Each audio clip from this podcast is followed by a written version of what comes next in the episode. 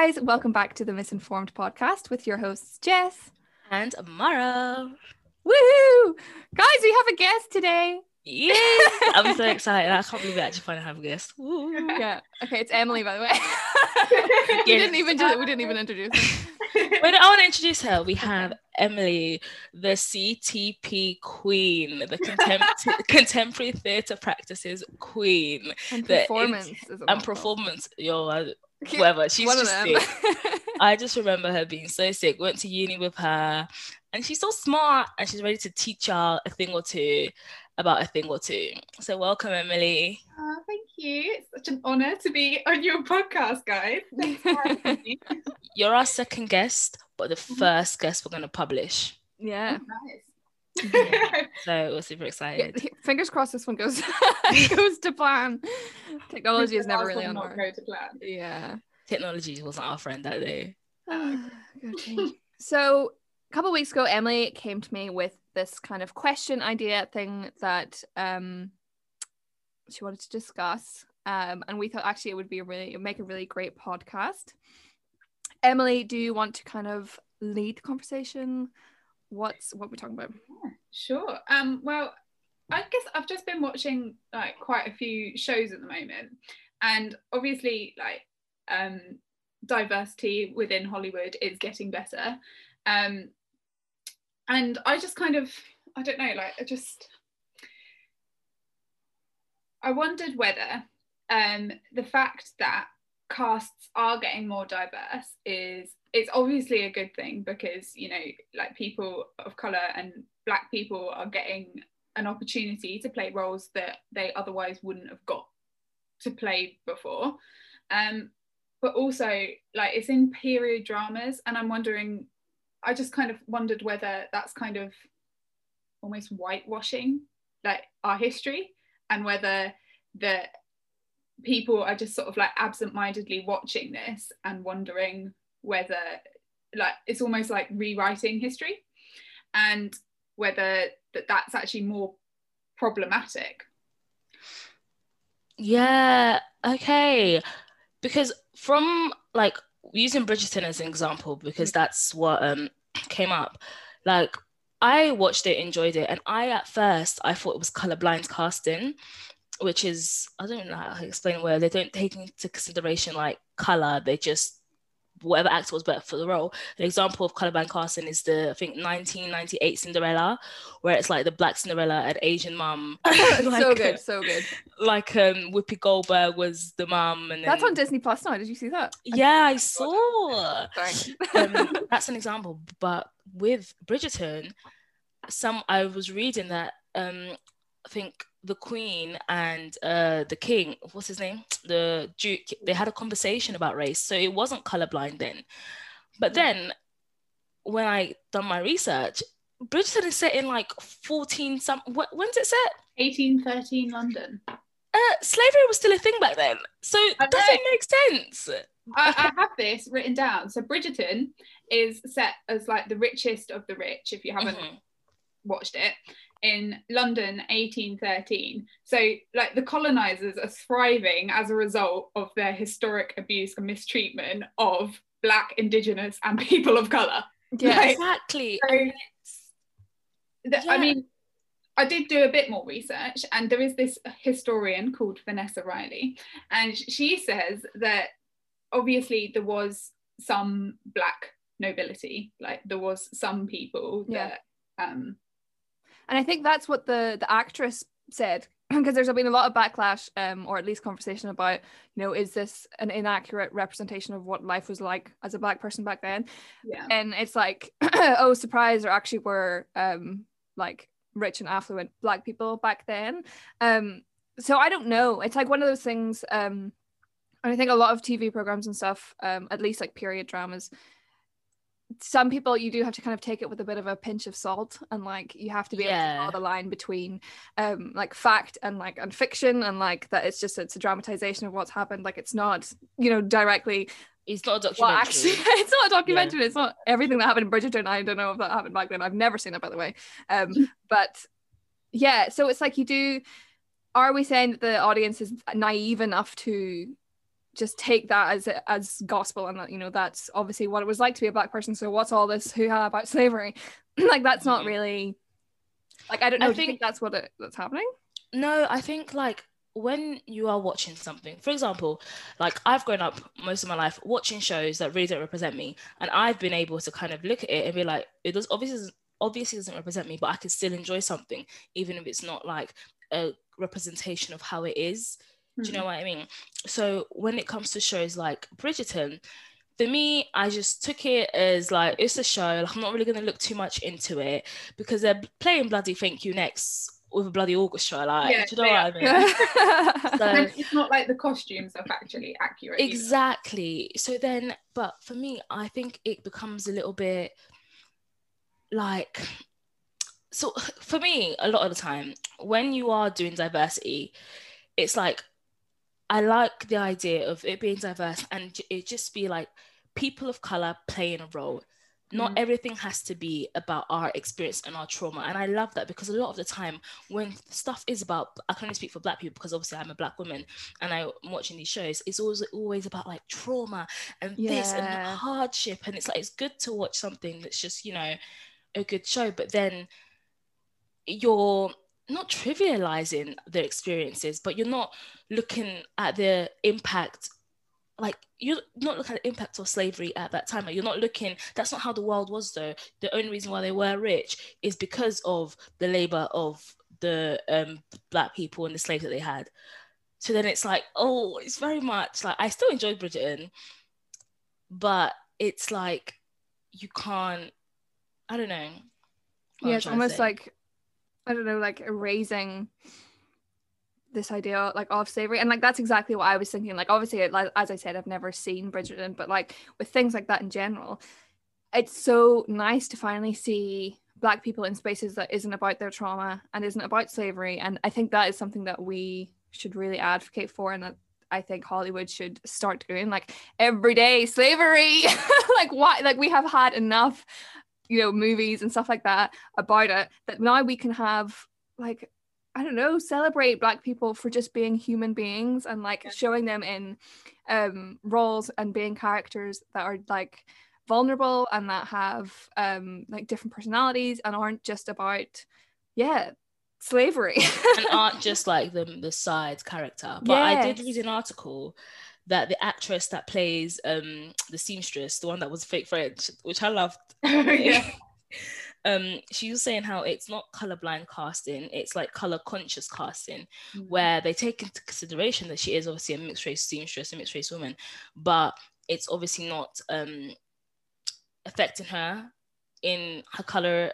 It's not affecting her like position in society which it like if when you look at it deeply i think i've always said this that like when you're like woke quote unquote I hate that word but when you're aware of stuff it's so hard to watch stuff and just like enjoy it for what it is because you start dissecting things and you're like yeah like, you're literally like erasing the fact that there was like literally mass genocide and bloody slavery and just making oh my god yeah period jumpers let's dance let's dance la la la yeah.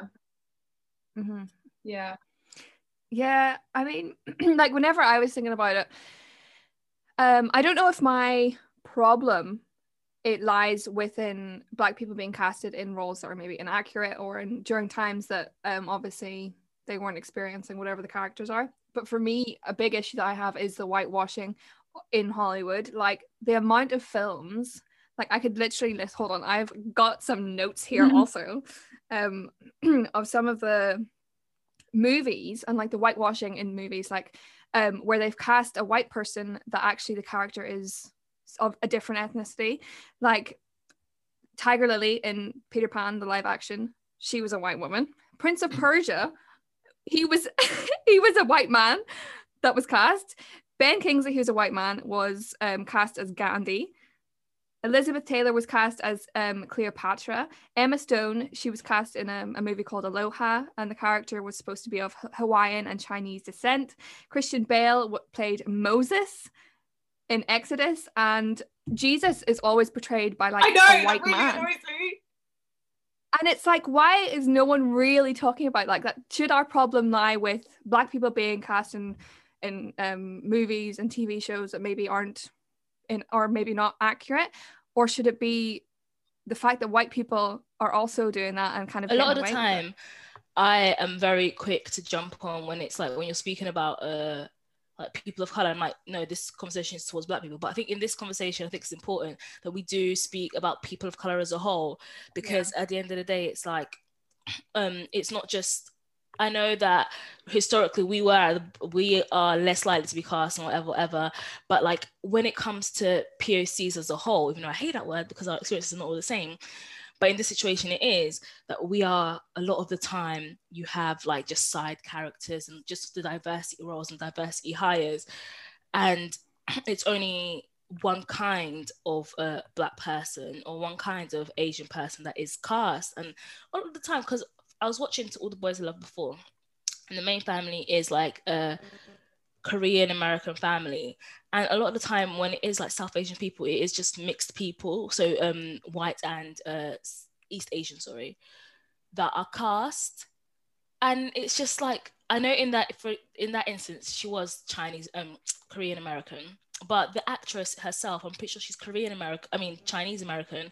And it's just kind of like you can there's not there's so many actors of these of these descents of these like in Aladdin Yeah. they cast um what's her name Naomi Scott and she's mixed race as well.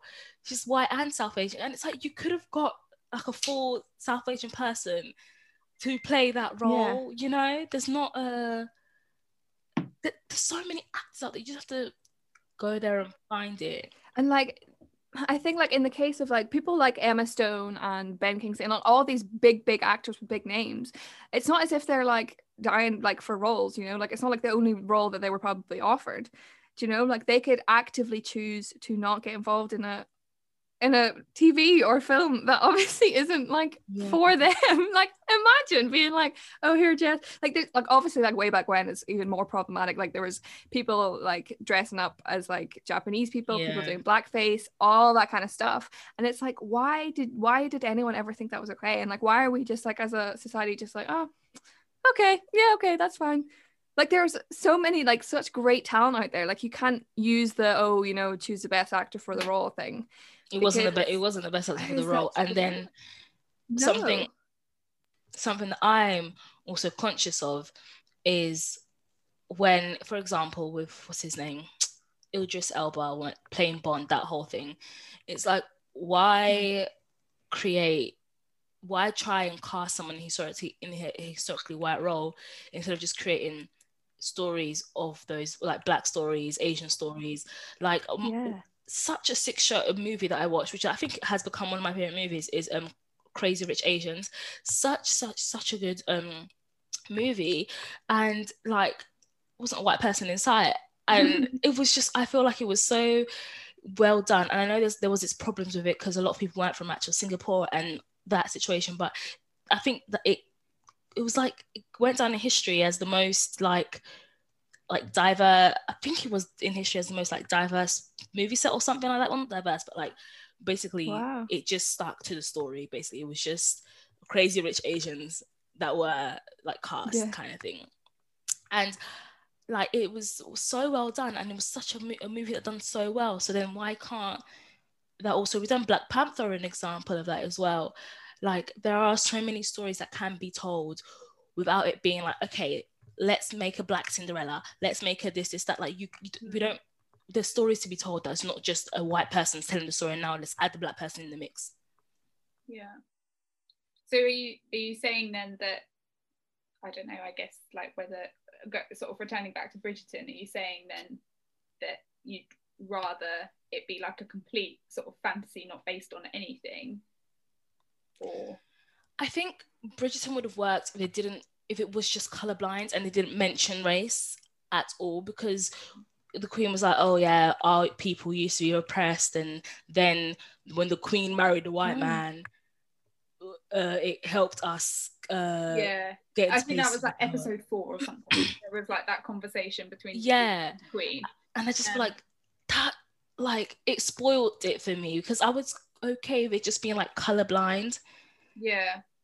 I mean, I've, I read an interesting article about how, like, black people should not, there should not have to be a monologue in the show explaining why they're there.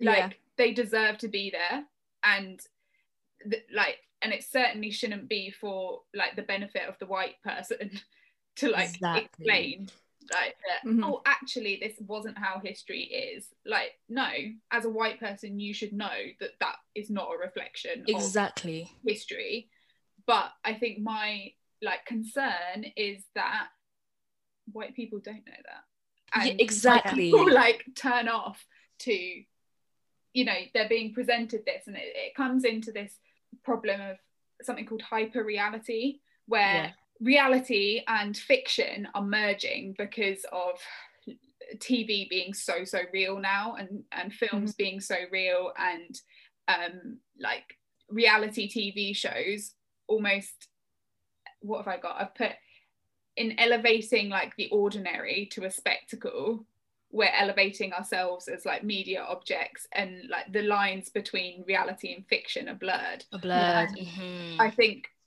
I think that we're so used to that and we're so like like a lot of people are kind of passive consumers of this kind of stuff.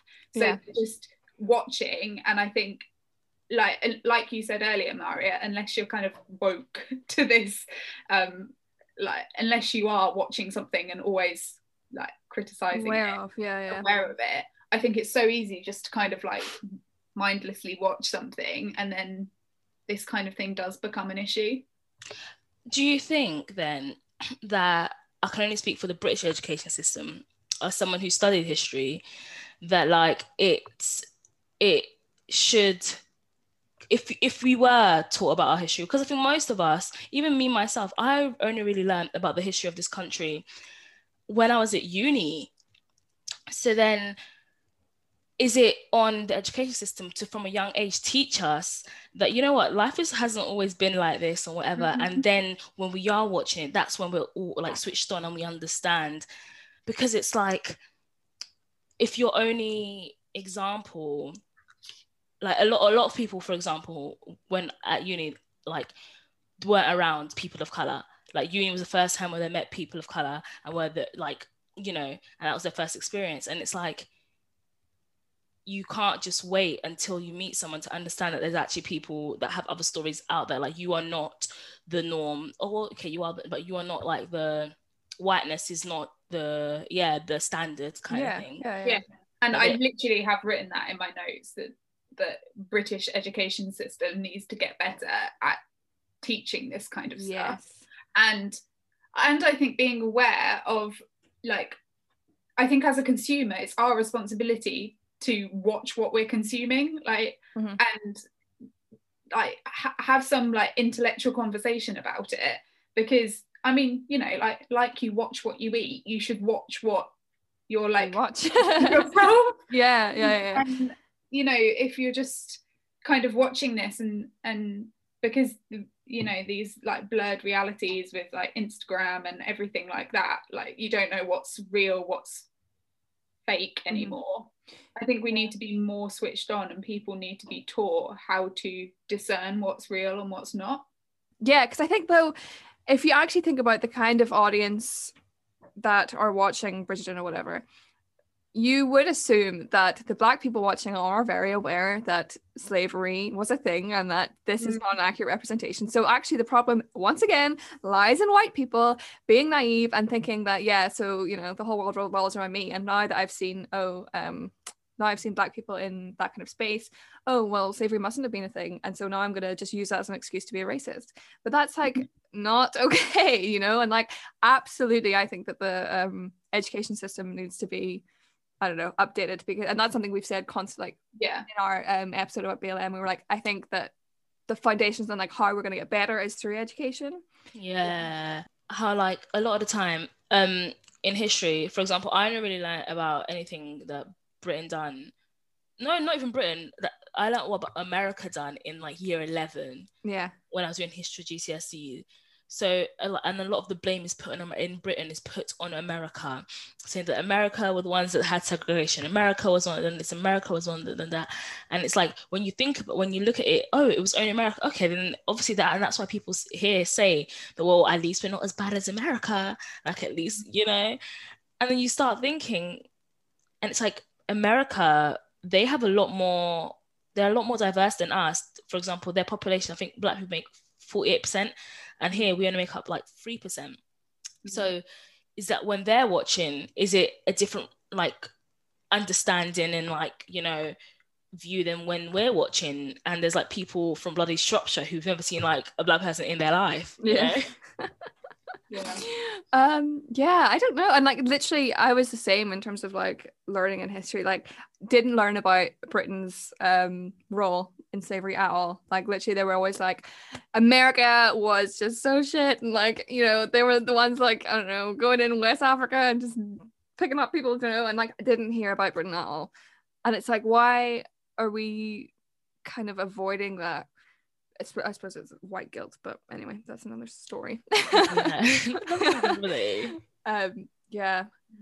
But I guess it is one of those things that you've kind of said in your podcasts all along is that it is not the responsibility of Black people or um, people from minority backgrounds to educate those mm. that aren't. It's yeah. not the responsibility for them to include some long monologue justifying like why they're playing this role or whatever mm. um, but as people watching this kind of stuff we need i think it's just i think it just irritated me that yeah. there were potentially people just sat there watching thinking oh yeah this is this is history oh, it was it wasn't that bad oh my god what yeah. see well, how like i want to wear their sparkly frocks dance to that string music and, and you know have a juke but yeah yeah i think it's just being aware of that kind of stuff because yeah.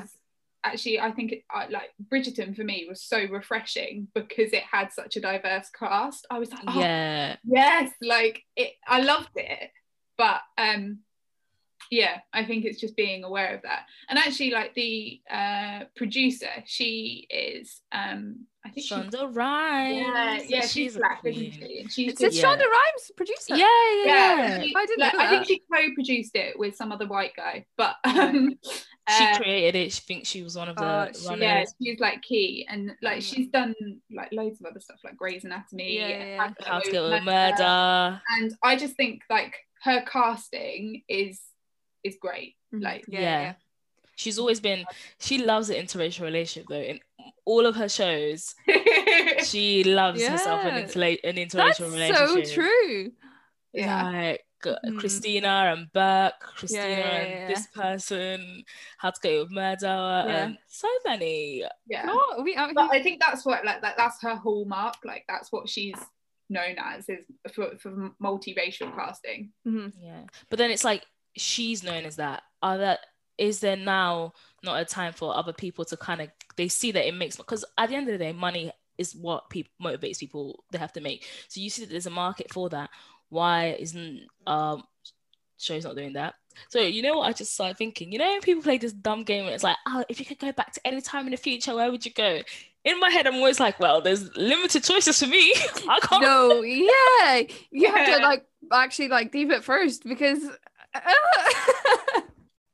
I think for me, like thinking about like um black representation in Hollywood and stuff like that, um also like we were saying about Shonda Rhimes, like it's more than just the acting cast and like I want to see more diversity in the actual crew and like in the directors and the producers and the writers and all that. And one thing, here we go. one TV show that did that amazingly is I May Destroy You. However, where is their credit? Where is Michaela Coel's credit in um the Golden Globes, please? Where? Like I haven't watched I May Destroy You because every time I try to watch it, my heart does like a little bit of a. So I'm just like I refuse this year, especially. I refuse to watch things that make me sad. I'm not gonna yeah. lie. Yeah. I'm just trying to, you know, good vibes, good energy. But I have mm-hmm. read a lot about it because I felt bad that I wasn't supporting. Mm-hmm. And a lot of I was just reading and I was like, oh my goodness gracious me, like this woman literally put her heart and her soul into this and it has been like Emily. In, I don't know if you watched Emily in Paris. Like it was Yeah, just a, it was just like a normal Netflix. It wasn't. It wasn't groundbreaking. It wasn't No. change. Like I think shows like Never Have I Ever done a better job at like representation and stuff than what do you call it? Um, Emily in Paris. Emily in Bloody Paris. Like, what? Bloody Paris. Bloody Paris. Yeah. And like, there's been a huge uproar about it, and like I think Mhm. even people that were in Emily in Paris or like the writer or something, um, like spoke about it. Like that, like they didn't deserve to be nominated for a Gold Golden Maybe. Globe. I mean, I have never seen Emily in Paris, I think but I did watch. highlights. Sorry. Sorry, I Karen. what it does highlight is like ignorance of Yeah. like Mhm. I, like I think British people and American people of not learning any other language other than English. Literally. And like I wish I knew another language. I barely speak French, but like I just I've tried learning. I, I wish like that was something our education system was actually better at, rather than just going to places and expecting people to speak the same language. language. Yeah, British Yeah. people abroad are very ignorant. Like a lot, there's like pubs on like every corner. I'm just like, you lot are weird. What that that whole thing, Emily Paris, really represents like white mediocrity. Mediocrity mm. is that how you say it? Me- mediocrity. Just Yeah. black people, white people, white people. Sorry, being mediocre and still getting like praised and awards for it and where there's people of color who literally like from uh, I don't know any person of color, especially black people that haven't been told you have to be twice as good to get half as far. And this Yeah. is a perfect example because ah, like from the reviews I've heard from it, like the, I listened to the Receipts podcast and they talked about it. My friends that watched it, they were literally like, "It's so well done," and like a mediocre show about this white girl trying to be an influencer in Paris literally is winning so many awards and it's like is Yeah. do we only win stuff when it's about black trauma do we only win stuff when we're putting our Yeah, soul and heart into oh my god But I mean- so hard I May Destroy You is a tough watch. Like it's not really that lighthearted. Like it's it is difficult, but it, like you say, it was just like so well done and um yeah like honestly michaela just threw her whole heart and soul into it and it was just brilliant.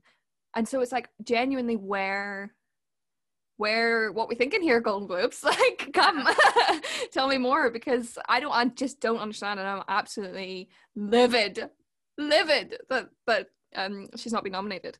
Um and yeah it is. But then that kind of goes back to the thing we were saying about um being kind of like colorblind casting and all that kind of stuff the line for like white people and people of color and black people especially is not the same. Like white people are born with privilege and so they're more likely to get into i don't know the really good drama schools and have that kind of um, support and stuff that they need to get into positions of i don't know whatever whereas black people won't have those same opportunities. That is not saying that they are not as good. It just means that they don't have the privilege of having that kind of support and stuff. And so you can't really say oh yeah let's cast the best actor because it's not this, this is something i'm so passionate about because my brother is currently training to be an actor like and even he was saying how there's like there's loads of programs now that kind of help like black students especially black boys because he does he's in mt musical theater Mm. and there's he's literally like one of the only black boys in that and there for him he even said when he was auditioning it's probably going to be easier for me to get in because they need the kind of like the, the so Yeah. much lack of us and then he, he was he even was doing like this um half term school at rada and so there's a lot of stuff that is trying to like bridge that gap like black diversity programs. And it's like uh, i don't know if um emily you've heard this before but like in the dance world everyone knows that if you are a black male you will get the dada awards which is like this grant for training in the arts. Like they say if you're a black male it's gonna you're gonna get it like that because obviously they're they need to kind of help bridge that gap but then on the other hand you have people that will say that my brother has heard this before that it's like oh well you just got it because you're black or da da da da. And it's kind of like you can't win because when you get something it's because I'm this and when I don't it's because I'm this. And it's like even when he does get into the industry like the roles that he's going to be given it's just going to be like black gangster in this and it's that. And it's like Yeah.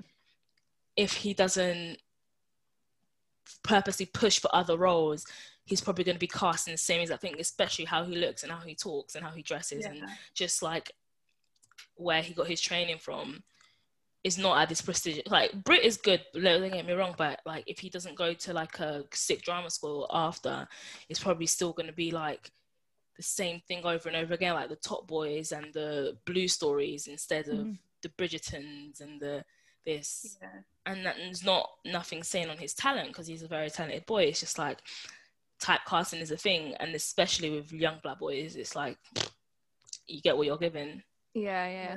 I certainly like. I read an article like when I was researching for this, saying like, "Oh, theatre's kind of leading the way in diversity," a hundred percent and like, yes, it's great for um like all these, you know, they are trying, but I think that's only been within the last couple of years because certainly when I was going like for drama school auditions, drama did all that drama school scene. Um, there wasn't like a single black person that I auditioned with or auditioned to, um, or you know, and I did a LAMDA course, um, like an audition technique course, like one summer, and I think there was it was like mainly white. There was one black person there, and it certainly was an issue. But I think they are getting better.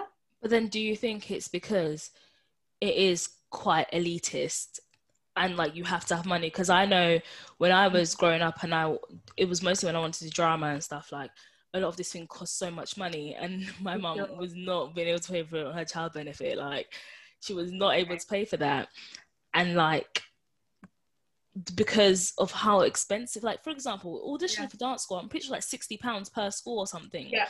I paid so much money auditioning for um, drama schools, and like I mean, I worked for it all. Like I, I got a job and, and did it, but it just like it is elitist because of that reason. Like if I didn't get a job, I there was no way like I would have been able to do it, and not everyone's in that situation where they can do that. And- exactly. it's just i think drama schools like the way that functions just just needs to be changed because it, it's like soul crushing. Like why sh- because they don't like don't even pay attention to you sometimes. Like because they're like oh we've seen so many people but it's like actually i've spent 60 quid to be here and show you my talent Yeah. watch it Yeah. The least you could do is actually just watch. yeah so I, I like i guess when it says like yeah theatre's leading the way in a sense yes i agree but in a sense i'm like there's still so so Yeah.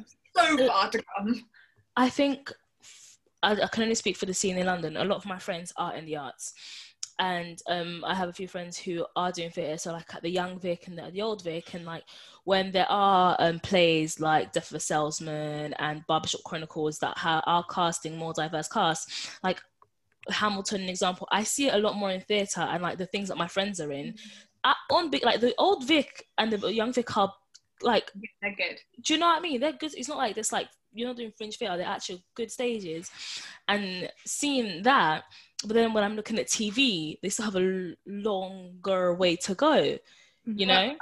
i was reading an article and it was saying that because in theatre the audiences are expected to have a bit of an imagination to like bridge that gap a little bit so Uh, like Right. if if you know like the, the text was written as an all white cast but if you know in theatre they don't they you know Yeah, like Black Hermione, Hermione. And, Yeah. Um, like See. the audience have a much more like are expected to have an, an imagination whereas television you don't like you're given it yeah. so weird though, because like theater is in itself elitist, like really expensive, like on the whole expensive, and like well, I like contemporary in the history, yeah, like of like history of theater, it usually was the kind of rich white people that went to see it, was it not? So it's like weird that there's now that can now be a space that is more contemporary and can have more diversity. But like TV, which like pretty much the entire population watches, it it isn't. And it's like Because what of the money, maybe. It's just Because obviously there's less money in theatre, so it's like you have less to lose. I don't know. I'm talking out my ass, but like yeah. Mm. because like it's not as like theater you have to be in that specific place to see it of if it's Yeah. unless it's like something like hamilton that has you know blown up it's an amazing like massive thing i'll only see it for example i only went to go watch plays because my friends are in it. Or like if i'm walking past the old can i see a poster here a poster there like the only show that i've maybe seen that was like that's not like west end that was um publicized was there uh, was barbershop chronicles. And i think because it had so much funding and so much money Mhm. behind it you know? Mhm. yeah. It's ephemeral as well. Like if it drops it drops. So Yeah. like if you show if first night is a complete bust you can change it like you work your ass off True, for a true. and you change it like if an audience isn't responding to something it can be changed whereas film production is completely different like Mhm. if you've spent millions on it and it's bust like you've lost millions kind of thing Yeah. And like whenever I was reading about the whitewashing and obviously like white people being cast in roles that isn't for them, a lot of like uh the conversation was around the fact that producers and stuff have said um they've casted like white women like Emma Stone in it because they know that that's going to sell.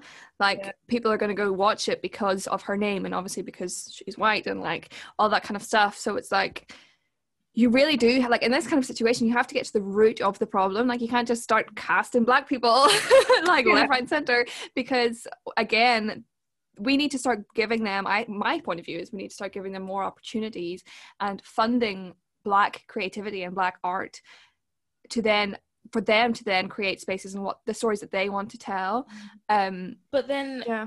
when stories are told is not supported as much. So if it wasn't No. for like the black british community stuff like top boy and blue story even then with blue story there was that whole issue that it was not being shown in um specific um what do you call it?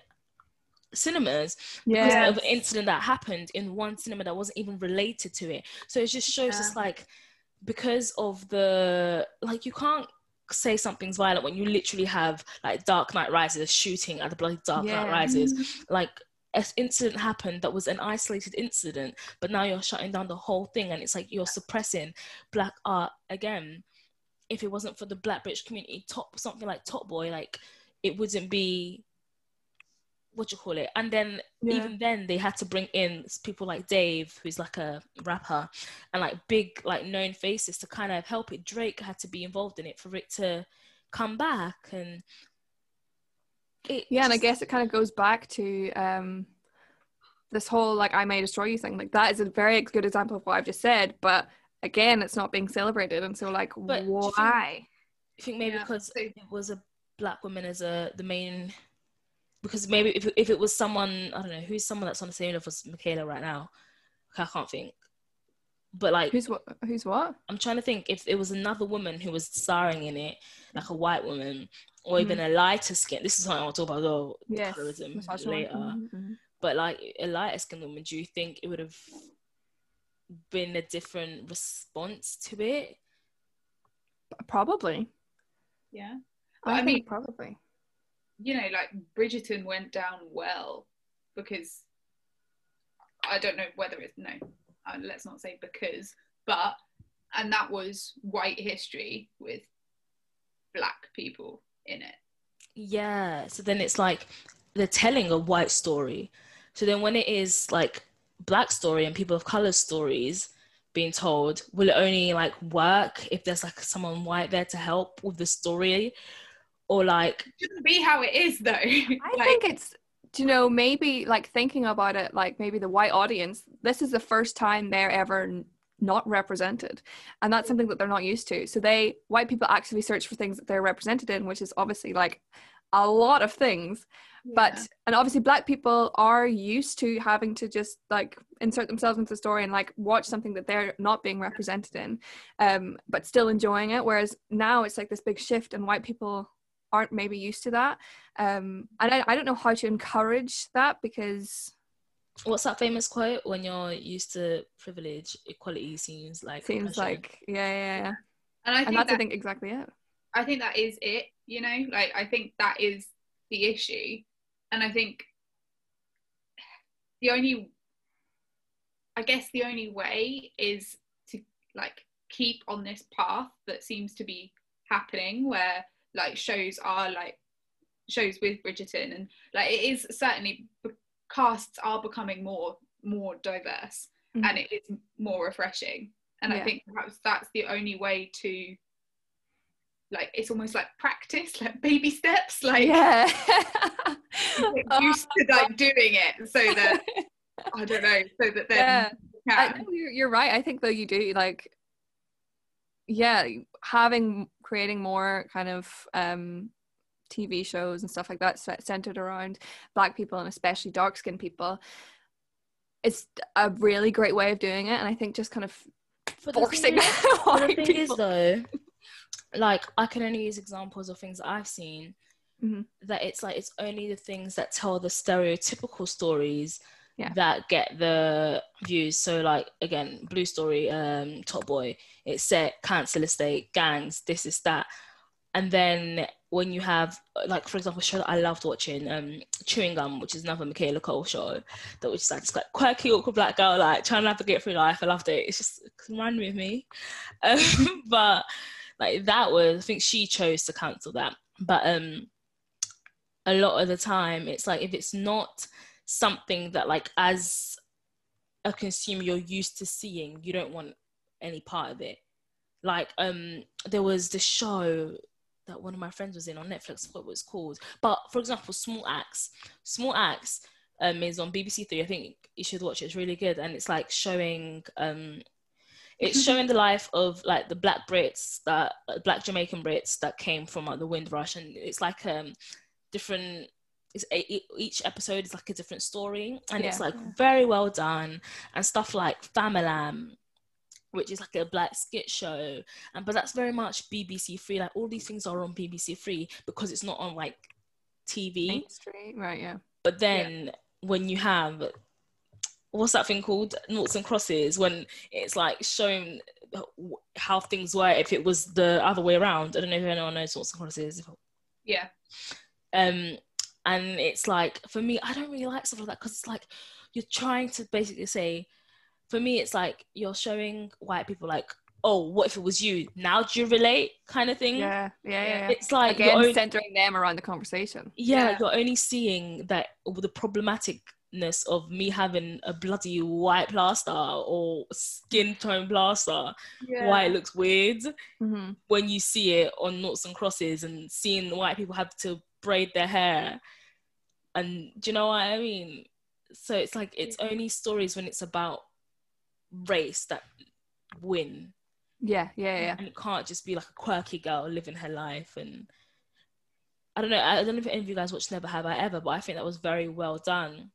I know there was like backlash from the South Asian community talking about the inaccuracies in it but like me as someone who is not in the South Asian community like I watched it I understood where they were coming from but I was still uh, able to kind of like watch it to kind of help that community to get their voices heard you know Mhm. so if me as a black person can support shows like never have ever um, crazy rich asians and still be even if it has nothing to do with me i'm still watching i'm still enjoying why can't white people Yeah. also do that Yeah, they're just, I think absolutely they're just used to that privileged positions of just being like, there's so many different shows that represent me, so I'm just going to watch those. Why would I bother with something that I can't directly relate to or like see myself in? Um, Yeah. Which is, yeah, not good. And also, like, how uncreative do you have to be, like, to not want to watch shows like that? Like, how boring. I know Above all else, it's just boring. yeah and i think that's why i found something like bridgerton so refreshing was Mhm. because it was i was like oh finally yeah, yeah, yeah. I, lo- I loved bridgerton i think it was i think the story was very well done even if there was one bit that i didn't really like was when she literally sexually assaulted him and like that was just brushed over um Daphne realizes how you get pregnant, and Oh then, yeah. Mm. and then what I was happens? So because it's like set in 1800s or whatever, or 1813, like the women don't actually know how sex works, and so like basically the Duke has been pulling out. Oh, because doesn't want to have kids. she yeah because he doesn't want to have kids and but she he's told her this is like spoiler alert so if you haven't watched bridgerton skip the podcast um, he's told her that he can't have kids and he can have kids he just doesn't want to have kids right. and she finds out how you get pregnant so basically like goes on top and Oh, horses. Oh, I see. Mhm. Yeah, no, that's Um, kind of problematic. yeah Yeah, and then Um, it, like I get that back in the day that wasn't a thing, but it's like watching it with the eyes of 2021 again Yeah. when you're like it just you can't enjoy stuff for I, they I was yeah, that that to be fair now you highlight that I was like yeah I, I thought that when I was watching it I was like mm, if that was the other way around exactly. But even back like- in the day, you were allowed to beat your wife and rape your wife, and no one saw anything Yeah, yeah. with it. yeah but one thing like I think one of uh, our friends Jess said this that Bridgerton was actually pretty good at being like e- like sexualizing both men and women equally. Yeah, it it like it sorry in that way. No, but like in a good way, like showing sexuality. And for example, you have the opera singer who was like, "Listen, I'm not gonna subscribe to society. Yeah. They already see me as a whore. I'm still gonna live my life. I'm gonna get my money the way any way I can get my money. Yeah. And if that Mm. upsets you, it's none of my business, kind of thing. Which I Yeah. love because he, what's his name, the brother, treated her like a dickhead. She- like I love you, I hate you, I love you, I hate you. Come back to me, don't come back. No, you don't want to be seen with me because you can't. sh- Like, what do you call it? Stand up to society. Mm. Like I hated it. But then going back onto colorism, which is something I'm very passionate about. Mhm. I think it it's like a double-edged sword, not double-edged sword, but it's like I'm like, yeah, cool, black voices, yeah, fantastic. But it's only the mixed race or lighter skinned people that are being that that have now become the like what people see as blackness, and Yeah, it's like yeah you look at the hate you give, where in the book it was a dark skinned black woman and Yara Shahidi was the one who played it. It's either Yara Shahidi, Amandla Stenberg, or Zendaya. It's the only Yeah. three black women that you show. And I don't know if you guys watched this sh- show called like Little Pretty Little Thing. It's like Pretty Little Tiny Little Things. oh yeah I, it's on my watch list it's it's Tiny little things. A f- tiny, pretty little tiny thing. tiny pretty things or tiny little pretty Oh. things or something One of Oh, them don't is I've about heard that. a ballerina, like a black ballerina, and like What? it's quite good. It's not like a typical dance show, even though it has like the cliches, but it's actually like mm. a good story, Oh, okay. like murder mystery esque. And she is a darker. I'm not saying she's dark skinned, but she's a darker skinned black woman in that show, and I love that because it it like little things for me, like growing up as a dancer and like having to have braids instead of like having my hair out because it was just easier for me to like put it in a bun and just like little things like that. Like I enjoy watching it, but it's like um I've talked uh, it's black women a lot of the time who are not cast as black roles because it's more common to see like black dark skinned men like Damson Idris and Daniel Kaluuya and like that is what's his name? What's his name? Oh the popular black man. Uh, the popular Idris, black Idris man. Elba.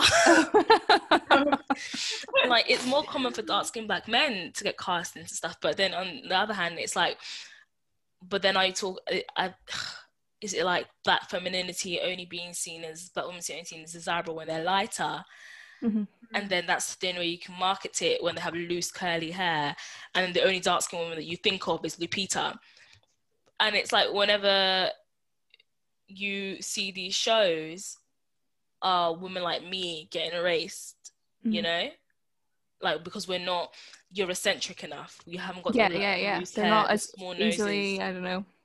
Um, yeah, it's again catering to white people, and I just don't like.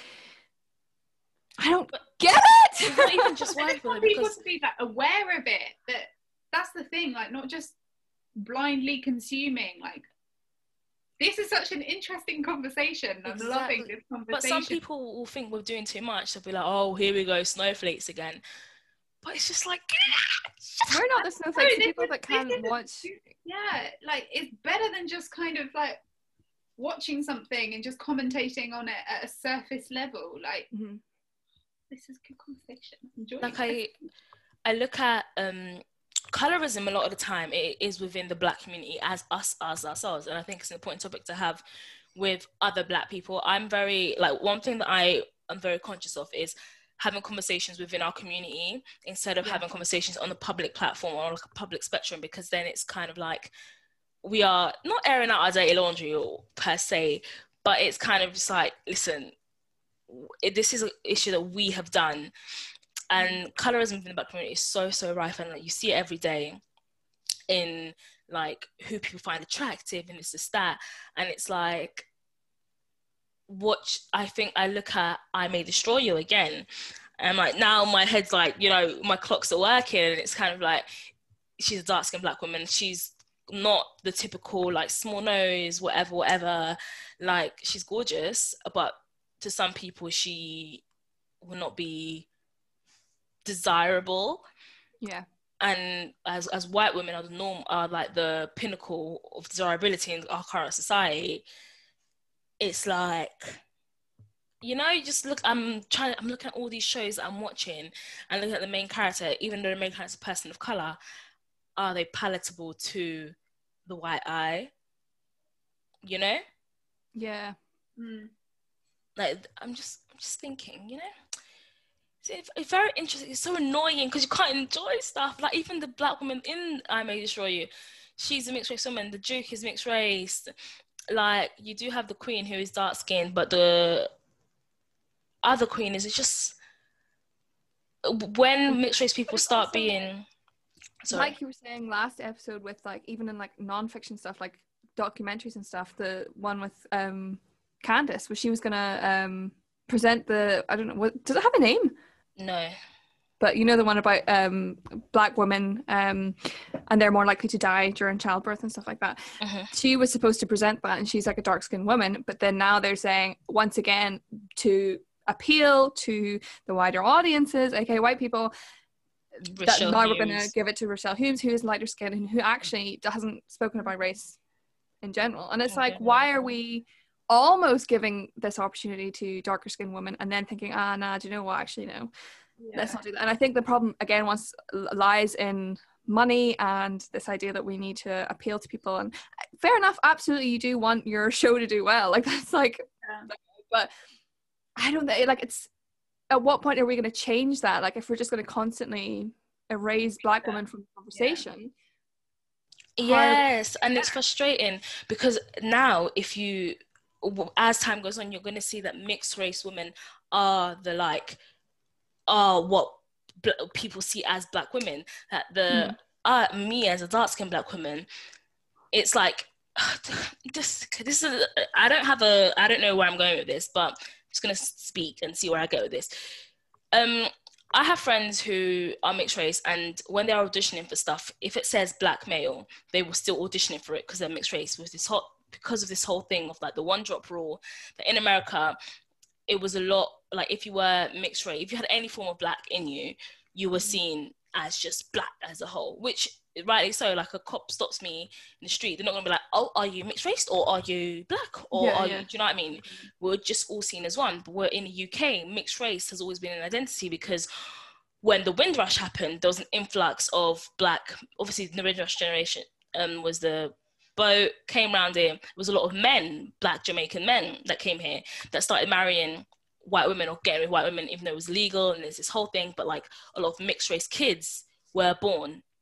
So big, from whenever the Windrush was till now, mixed race has been like a massive identity here because of the Windrush. But in America, because segregation or whatever, whatever, it's only like a re- not recent, but like their place in society or their identity has not been as like recognizable if you're seen as black.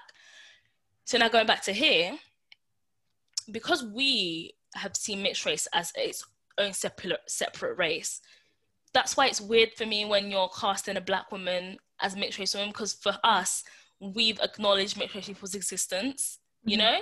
Mhm.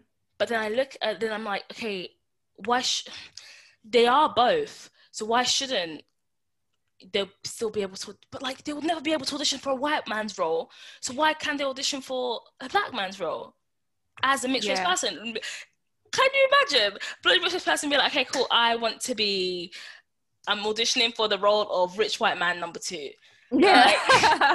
They're gonna, they're gonna laugh you out of the room. But yeah. if I went to audition for Black Boy number four, they'd be like, okay, well, yeah, come on, go on, audition. Yeah. You Yeah. know, I don't know where I went with that, but like my brain's just thinking as I think. I know, like it's one of those conversations where it's like I don't really know, like what to do with this information No, other than just I be angry. The answer answer is because if if it is true what we're saying in that, like you know, they're catering for a wider audience. Like if they're not going to watch it, if it's not catered for them, like is it better that they watch it because at least they might get some sort of education from it, or like Yeah. should like you- shouldn't have to cater for white people. Yeah. so- Yeah. Yeah. Yeah, it's one of those. Looking at the music industry, I'm, I'm trying to look at different industries and how they compare in like representation and stuff because obviously music is different because it's like more individualistic and like whatever you enjoy you whatever. But looking at the charts and stuff it's again it's first of all very male dominated. And i remember that like it was like um world women's day and spotify was like oh you're you're uh you only listen to like 80% male and i literally I felt so embarrassed. I went Oh into God. Spotify and I started listening to just loads of women because I felt so bad. But like a lot of like rappers are men, like dark skinned black men, and it's easy for them to, you know, w- win awards and whatever, whatever. But then when you look at these singers that are being pushed, uh, the Jorja Smiths and the whatever, and it's again lighter skinned because even the song "Peng Black Girls" it was Jorja Smith remix that you know pop became more popular. Mhm. But I get she's an amazing artist and whatnot. But then again, is this colorism come into play for her to be, you know, pushed to us a lot more than darker skinned women? Mm. It's weird. Very, this is very weird. yeah, just it's just something you can't just be passive about, I guess. Just that's Yeah, why like- I wanted to have this conversation is because you know it, it, I was like, are other people thinking about this, or is it just me because It's like, something that you're passionate for. Yeah, Yeah. Like, how do you get someone who actually doesn't engage in any kind of political conversation? How do you get them to be interested? Because it's like, once again, like as a white person watching Bridgerton or something, as I said at the beginning, like, do they not just then use that as an excuse to continue their racist behavior? Because oh look, you know, you're like using black people and It's all these like because that obviously yeah like now we've seen there's a lot more diversity now than there was 10 years ago Mhm. um and so i think like a lot of white people start to think oh well you know then that's that's enough but it's Yeah. not because it's like it's still like looking back like obviously as you say like surface level that's great but as you like kind of take a step back and look at the deeper problem which i think we've been doing it's like it's so much deeper than just casting a black person in bridgerton Yeah. And I think that's one of those things that like I can't not watch anything without analysing it somehow. yes Whether it's acting or analysing yes whatever it is. I, there's nothing I can't watch. Um, but I know that that's only because of like my education, what I've Mm. studied, and what I'm passionate about. Are other people thinking these things? And then you know when you're in an echo chamber as well, because I can't think of anyone around me who doesn't think like that. I've no, I've, I, it's been years since I've been around people who don't have similar views about basic human rights than me. yeah yeah So then hearing someone with such a wayward views, I'm like, oh my gosh, like it's because I'm in an echo chamber. And then you see it when it comes to like, um, what's it called elections because I'm around so many people who vote for Labour and who vote for the Liberal parties that when I step outside it and I'm like, oh my god, there are homophobic people in the world. Oh my god, there are Yeah. Tories. And it's I know, like, see when like elections are on and all, like on my Twitter, everyone's just talking about Labour. Like everyone's like talking Yeah. about like progressive ideas, and then you get, I get so shocked when actually yeah. like the general, like that's not the way the the vote swings. Mm-hmm. And I'm like, wait, hold on. But Twitter said, Do you know what I mean? Like, hang hold up. yeah, that's not what I Impressive, thought. this is not how it was going to go. Yeah. it just frustrates me that like when I'm I'm so like we have these conversations all the time like this is we're educated enough. So then when you think that there's people who in their lifetime they never heard of um like racism in current age since before like until the whole BLM uh thing got popularized and happened. That was the first time they ever heard of it. And then when we're having these conversations for us we can't fathom the idea of people not seeing a problem with it. But then we have to remember we are not the majority at this point. Yeah. At least like thinking about it, not necessarily like it's okay if you don't understand like everything that we've The talked intricacies of it. Yeah, And yeah, yeah. Obviously, like there's going to be people out there that understand way more than we do, Exactly. and uh, like looking at us like, oh my gosh. Honey. like just the fact that you i don't know are there people out there that just consume something without thinking about it without analyzing it like i i can't fathom that way of life oh. I have a question for you guys. Um, do you think that white guilt has something to do with how you are viewing these shows? Because um, I speak to some of my other white friends, and it's kind of like they try and have these conversations because they feel guilty and because they try and like overcompensate a little bit. But then I, then again, it's for me that feels like you're doing it for yourself. You're not doing it because it's the right thing to do. You're doing it because you don't want to, you know, come to terms of there has been like shit that like people are like you have done, you know. So do you think that's kind of like an aspect of it that's like where you can't sometimes just passively do something because you you're trying to always acknowledge your privilege and be like, okay, I'm not ra- listen, I'm not racist. I'm acknowledging. Look at me, look at me. Yeah. I'm not saying that's what you guys are doing, but I can see why that can sometimes come be come across as that. I, I think so. I think white guilt is definitely a major um, thing that's happening at the minute. Post BLM with everyone and freaking and black people saying, "Oh, sorry about that one time," and all. Like, I, I think it does. Like, I I am even like I'm constantly like every day trying to check in with my privilege and trying to actively do things, and that ca- obviously can be problematic because is that then centering myself around the conversation still. Um, but in saying that, like I think I don't know. It's hard because I am actively trying to um watch like kind of listen to black stories and like watch programs with um black people in it. Like i won't lie like that's something that i like if i see like it's an all black cast or something i'm like i'm in like i'm gonna watch it because it's an all black cast. But like is that i think it's partly white guilt and also partly wanting to i don't know know and understand a culture that isn't my own. Mm.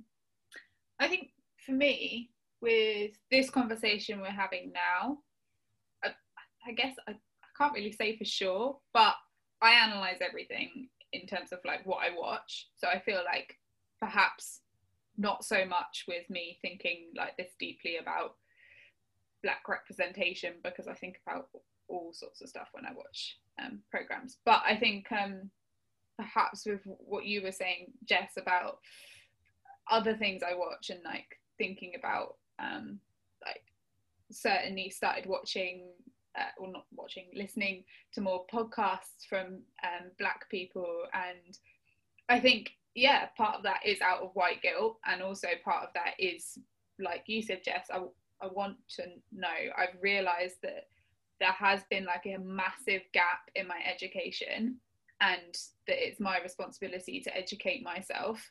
Um and yeah i guess that is that is Mm. like partly coming from white guilt but also partly because i want to just a genuine like I yeah don't know like, yeah, genuinely yeah. want to you know improve the situation like it's it, yeah like the only way stuff is going to change is if you actually start doing things that you haven't done before kind of thing Yeah.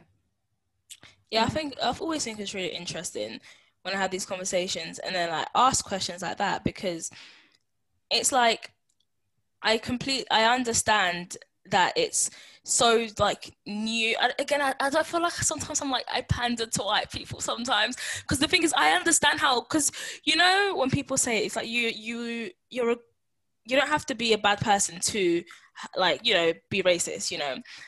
I sometimes like it's hard for me because I know so many good people and so many genuinely nice people that have so wayward views that I'm like I know it's not my job to educate, but I'm just like, oh my god, I know you're a good person, and I know if even if I just open my mouth, you try and see my point of view. Like I Mm. know you can because you're a nice person, but then it's like it's again, it's not my job to try and like make you see things, even though you're not Yeah. a bad person. So I try uh, be a lot more like I don't know. Is it maybe because I have I do have quite a lot of white friends, like in comparison to some of my black friends who do have a lot more black friends. But it's just like I I try and have these conversations because then it helps with I don't know it make to make me feel better? That I have I don't know because doesn't make me feel better that my white friends are woke? So then I feel like I'm less like okay it's fine. Even though I do have loads of white friends they're woke so they're not like you know problematic yeah yeah yeah yeah. kind of thing or do is it just because I'm I don't want them to feel bad for you know not being as educated on issues that affect me you know it's weird Yeah. it's really weird when it comes to stuff like this and having these conversations because they are important to have but I sometimes just feel like I don't want to all I feel like I'm attacking when I know it's not you specifically it's the system. No i don't think yeah i don't think you're like attacking. And i think it's so important to have conversations like this and like um talking about yeah representation and, and white guilt and all that kind of stuff and like but constantly and i think that is like a part of this race equity book club. Because i'm so cool. Um but it's class and one thing we talk about and one thing i do notice is that literally there was one black guy in there in the club and like the rest of us are all white which i think in itself is that problematic but anyway that's a whole nother conversation i'd like to have. Um but one thing we're constantly talking about is how to decentralize yourself from the conversation and how like okay yeah obviously a bunch of white people have come together to read this book that about a black person written by a black person or a pers- different person of color um but we need to just kind of take that information and do something active about it but without making it about us and like Yeah. without saying okay right so that's how this person felt this is how i feel about it and this is um what i'm not going to do and like you know like i don't know just trying to take the conversation um to a way that yeah doesn't centralize yourself. But then at the same time like you live your life as one person you know like everything i perceive is from my own point of view and from my own experiences. So it's hard to you can't completely decentralize yourself from a, a conversation because you're part of that conversation like i don't know how to put it but do you know what i mean of like the Yeah. center of your own world aren't yes yeah. Yeah. And Um, maybe because this is the first i always find that because it's the first time that black that white people have had to kind of remove themselves from something. That's why like i don't know if this makes sense but that's why a lot of people find it this say, not saying the n-word thing really hard for them because it's the first time that their race and just their race alone has stopped them from doing something you know? Yeah. Like you can be a woman and you can be white and you can have your hardship as a woman but like it's the first time that you, you as a white person you can't say something because no Mhm. when for me as a black person i've most of my life i had to i'm not the center of it. Like from the shows that i watch from the jobs that i want to do from the people that i'm around from the things that i see i've always had to separate myself from it and just live the life live life and move on with life like that. Yeah and that once again goes back to the conversation about um representation and how it's all of a sudden not everyone's seeing themselves like a mirror image of themselves on a tv program. Um but yeah it's just there's just so much to dissect and to think about and um i don't know the answers Yeah. you were just we're all just pissed off now for I think this is the answer though. Like talking and having this conversation is one step closer because I've learned something today and like through what I've learned, I'm gonna go back and do my own research on stuff that Emily has told me, that Jess has told me, and so on and so forth. And that's how we kind of yeah get better. Better, sorry, I'm trying to speak properly these days. get better um with these conversations and feeling uncomfortable and you know like trying to move and not just stay stagnant in like our Yeah. own views yeah Mm. yeah i think just um having conversations about it. Like emily said listening to different doesn't have to be our podcast but just listening to different podcasts. And honestly if you are listening to this now and you haven't maybe watched any of the shows that we've talked about or there's a show that is about uh, black stories or with um, black cast and crew that maybe you haven't watched i am challenging you right now to get out of your comfort zone and start watching things that maybe don't represent you directly or don't not something that you don't usually watch. Um, and i think that is yeah i think that's a great place to start. Yeah. Yeah. i always find it like not interesting but it's an interesting conversation to have. Like an example um on i went on that out once with lauren and lauren came to a uni with my friend and it- she was like the only white person in the room. And like she afterwards she mentioned to me she's like i understand how you feel now kind of thing being the like you know a lot of the time I was the only black person in the room at uni. Mm. and then she's like i understand like it's not like it's a bad thing or whatever but you kind of like acknowledge it.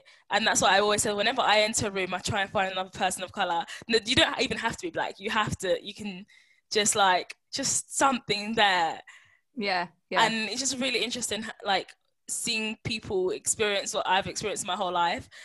And i just love having these conversations because it's like oh my god like it feels it feels like we're getting somewhere finally you know? Yeah. Yeah. sure. Um yeah. Does anyone have anything else they want to touch on? I'll say thank you for emily because you really taught me a lot today. Oh, I'm you came with your wee notes and all. It's just so cute. i love it i know i love- love it Oh, I love like conversations. Everything's an SAT as well, isn't it?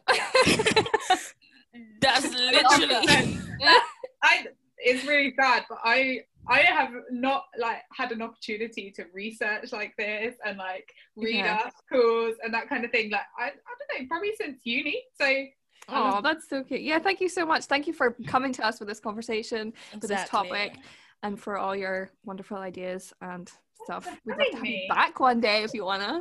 Yeah, for real. oh yeah. Well, yeah. Thank you so much, Emily, um, for coming. Um, I hope you guys enjoyed this week's podcast.